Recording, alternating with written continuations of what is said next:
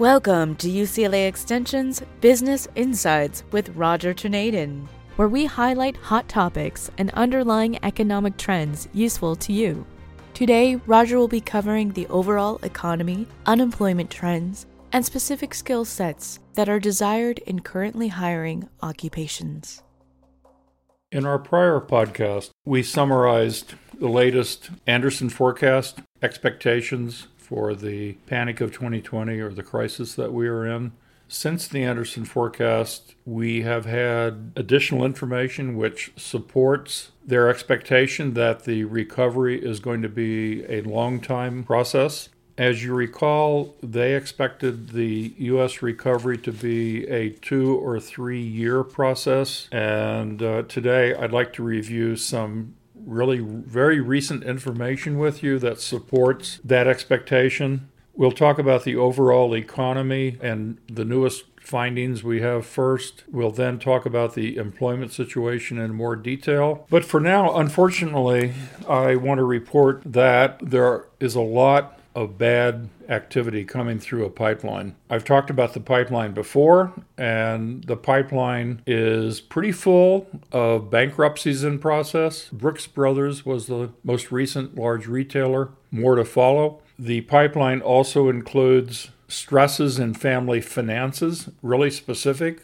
that are taking a while to move through the pipeline, given that the federal government has put together temporary programs to help with liquidity. As we've said before, liquidity does not mean that insolvency is cured. It means that there is liquidity in the system to keep the system greased and moving and fluid. To be more specific, about 6.7 million families may face eviction this summer, and the enhanced federal unemployment insurance is set to expire at the end of the month. We do expect there will be an additional program. How long that program will take to put in place, assuming it occurs, I don't know. But going into the end of July, 1st of August, many families appear unable to survive a prolonged period of unemployment the shutdown and restrictions are not dissipating as rapidly as many thought. In fact, in some areas, they may be tightening. In particular, families in California, New York, Florida, Georgia, and Texas will face the highest levels of eviction. Again, this is not in the data yet, but it's coming through the pipeline. It will be in the data, we think. Nearly one third of U.S. households missed or underpaid their housing obligations for July. According to a survey by Apartment List, 19% of Americans could not make a payment on their housing during the first week of this month in July, and only 13% paid a portion of their mortgage or rent. This marks the fourth consecutive month of Americans unable to meet their housing payments. Despite the economy gradually reopening, the number of missed or partial payments has remained somewhat steady. 32% in July compares to 30% in June and 31% in May. Going back to the higher level economic picture, the annual growth in June 2020 money supply hit a record high, historical high. The June money supply M1 had year to year growth of 37%. Nothing like that has ever been experienced in terms of money creation. The second quarter 2020 gross domestic product actually may come in worse than the pessimistic expectations of being down 40%. It looks as though it's going to be down 50%. The consensus forecasts are centering on a more modest plunge of 35%, which is huge. Yet these uh, bottom bouncing headlines for April and May numbers were really not reliable numbers, and that's what we're finding out. So we're going to have a much larger decline than expected in the GDP. The June and July reopening instabilities do threaten hopes for a meaningful upturn, and the protracted recovery, which we indicated a month or so ago would not be a V. It also may not be a U. It may be L shaped. It may be bottom, moving along the bottom for some time before we see meaningful, real improvement.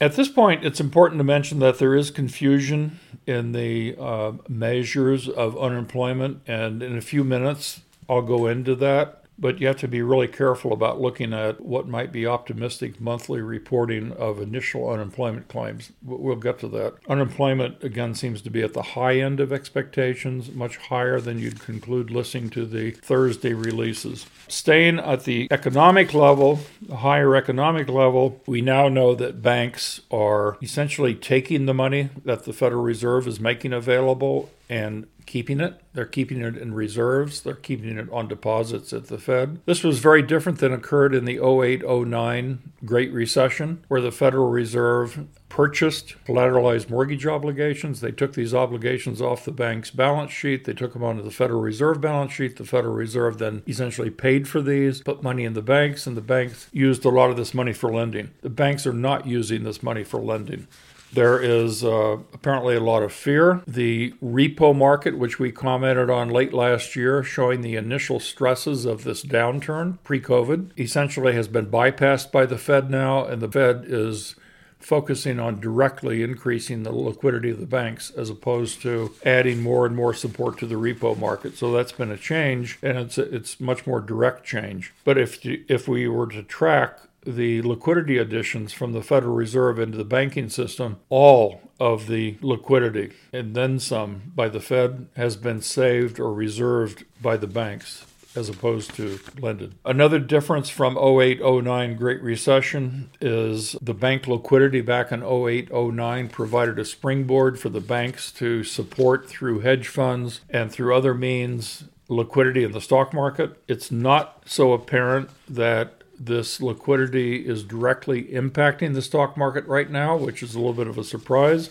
However, the financing of the hedge funds continues well, and the hedge funds themselves are certainly providing buy orders in the uh, world stock markets. So the focus, in fact, uh, it bears repeating that the stock market increases have been importantly driven by a handful of stocks, not the overall market. The uh, Facebooks, Amazons, Apples, Netflix, Microsoft, the so called FAANG stocks, Google, are really importantly driving the market averages and continuing to do so. Overall, not only banks are hoarding cash due to fear, individuals are hoarding cash. The household savings rate, I don't think in history has been as high as it is now. In April, it, it was measured at 33%, a 33% savings rate. I think it's the highest on record. May will be available the next week or so. It may be slightly lower than 33%, but it's expected to be very high. And households, meanwhile, have paid off about $85 billion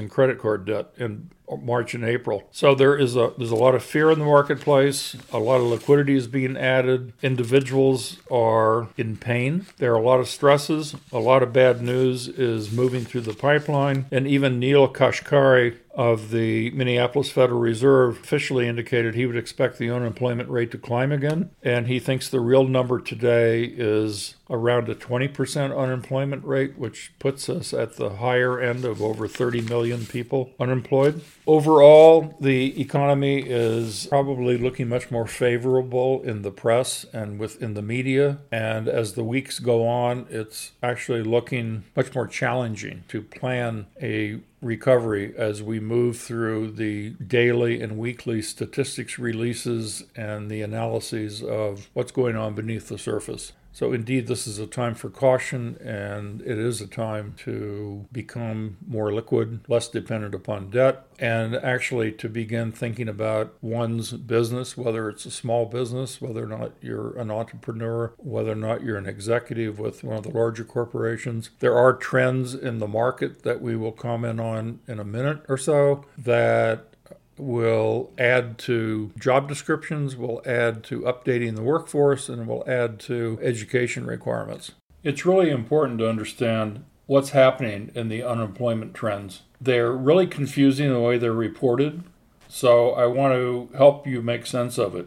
We all recall that back in March and early April, the first time new state jobless claims were between 6 and 7 million, and that was a shock. If we look at the jobless claims as recently as yesterday, and that is July 9th, the jobless claims are reported about 1.3 million new jobless claims. And it's very tempting to say, well, gee, that's a big improvement. We went from 6 to 7 million down to 1.3 million.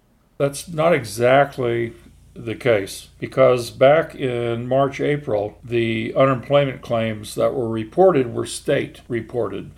Since that time, there has been a federal PUA jobless program in place intended to cover unemployed who would not qualify for the state unemployment. For example, uh, independent business people who run their own one person businesses. For example, artisans, for example, uh, individuals who are doing contract work but are not employed by a large corporation not qualified for the unemployment insurance at the state level. So, to make a long story short, the 1.3 million that was reported yesterday of state jobless claims is about uh, half of what is truly the case when the federal PUA jobless claims are included. So we're really close to about two and a half million new claims that were reported on a weekly basis, and this is actually an increase the total state and total federal were really at a low point in the first week in June. Now they're going back up again. And following along with the same reasoning and the same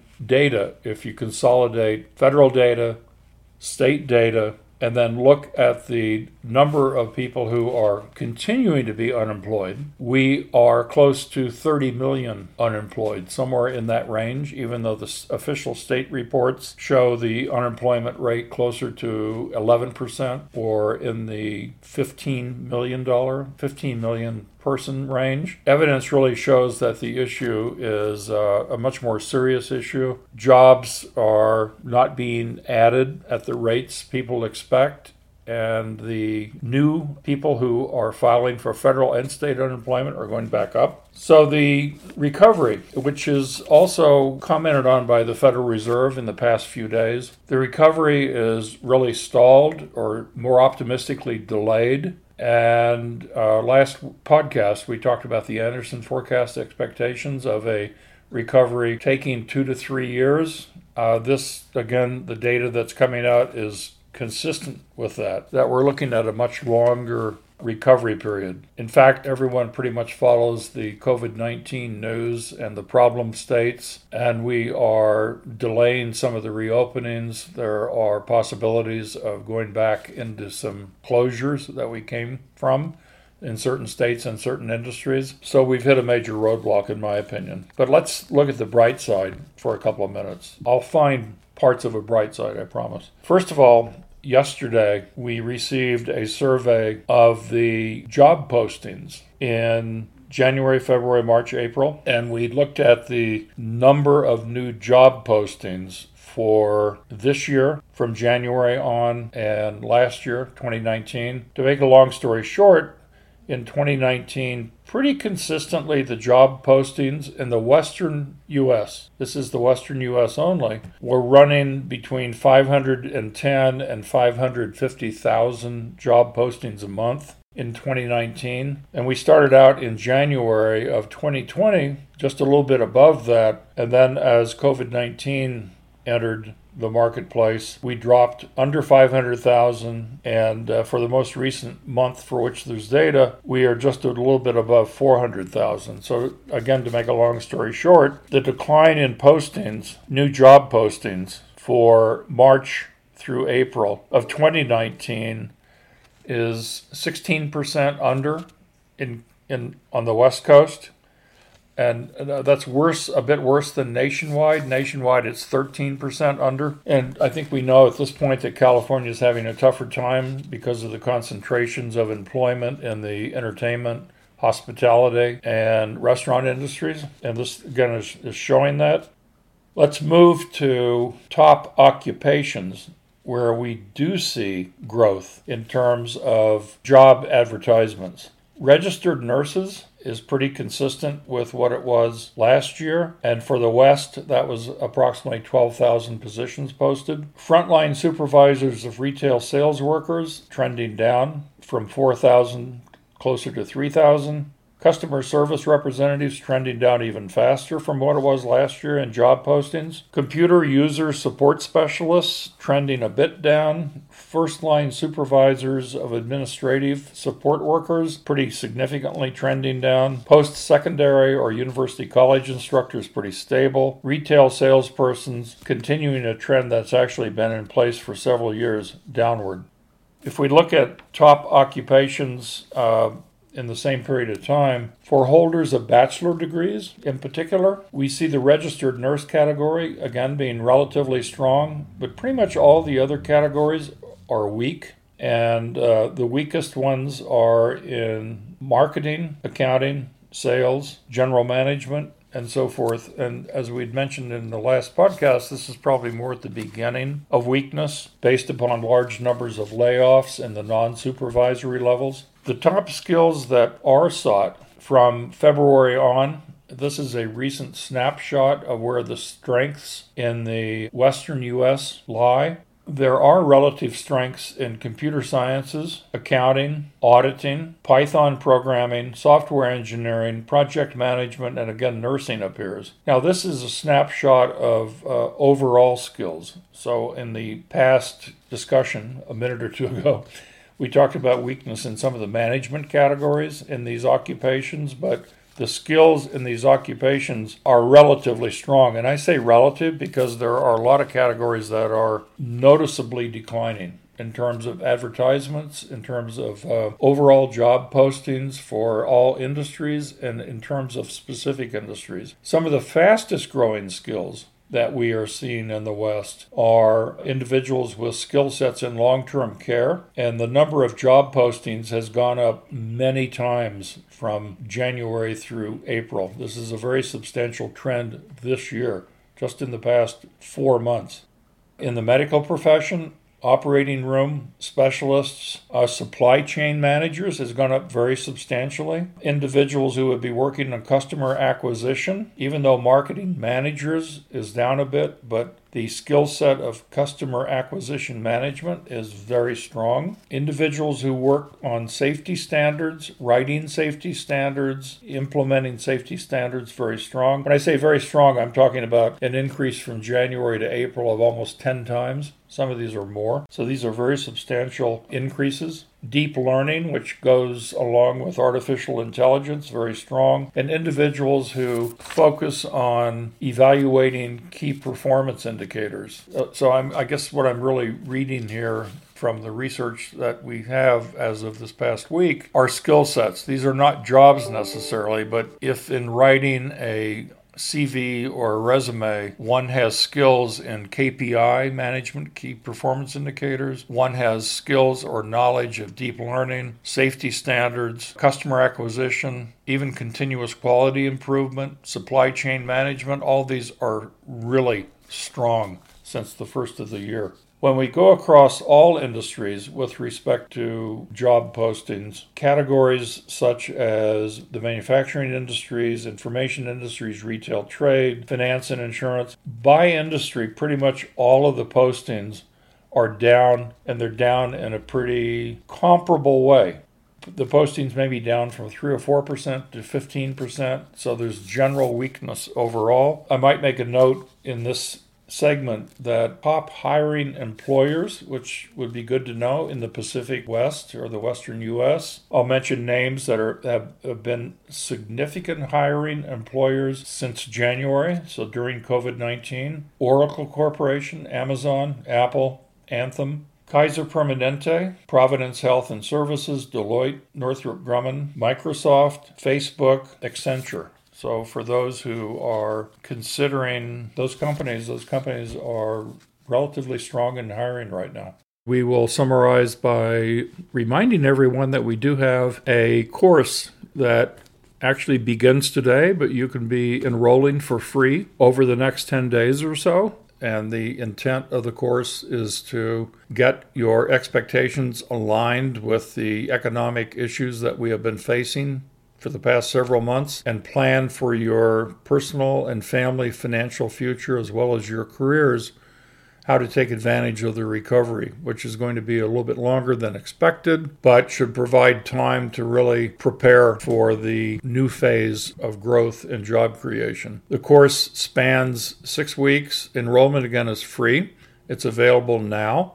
If you go to www.uclaextension, one word, .edu, the course is the 2020 Panic What's Next? Navigating Panics, Recessions, and Recoveries. Please join in.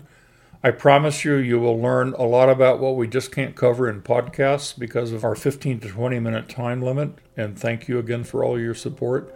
And I hope we're being really helpful for you. Be sure to email us at rtornadin at uclaextension.edu on more specific questions, which we will answer either personally or select as part of our future podcast hosted by Business and Legal Programs Director Roger Tornadin.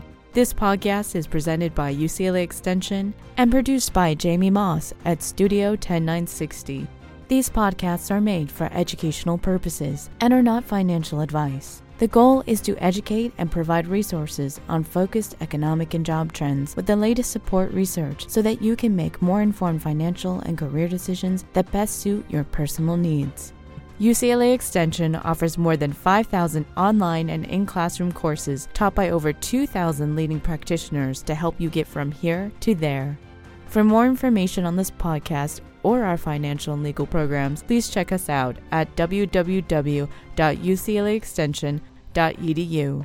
We know it's about your life, not just your money.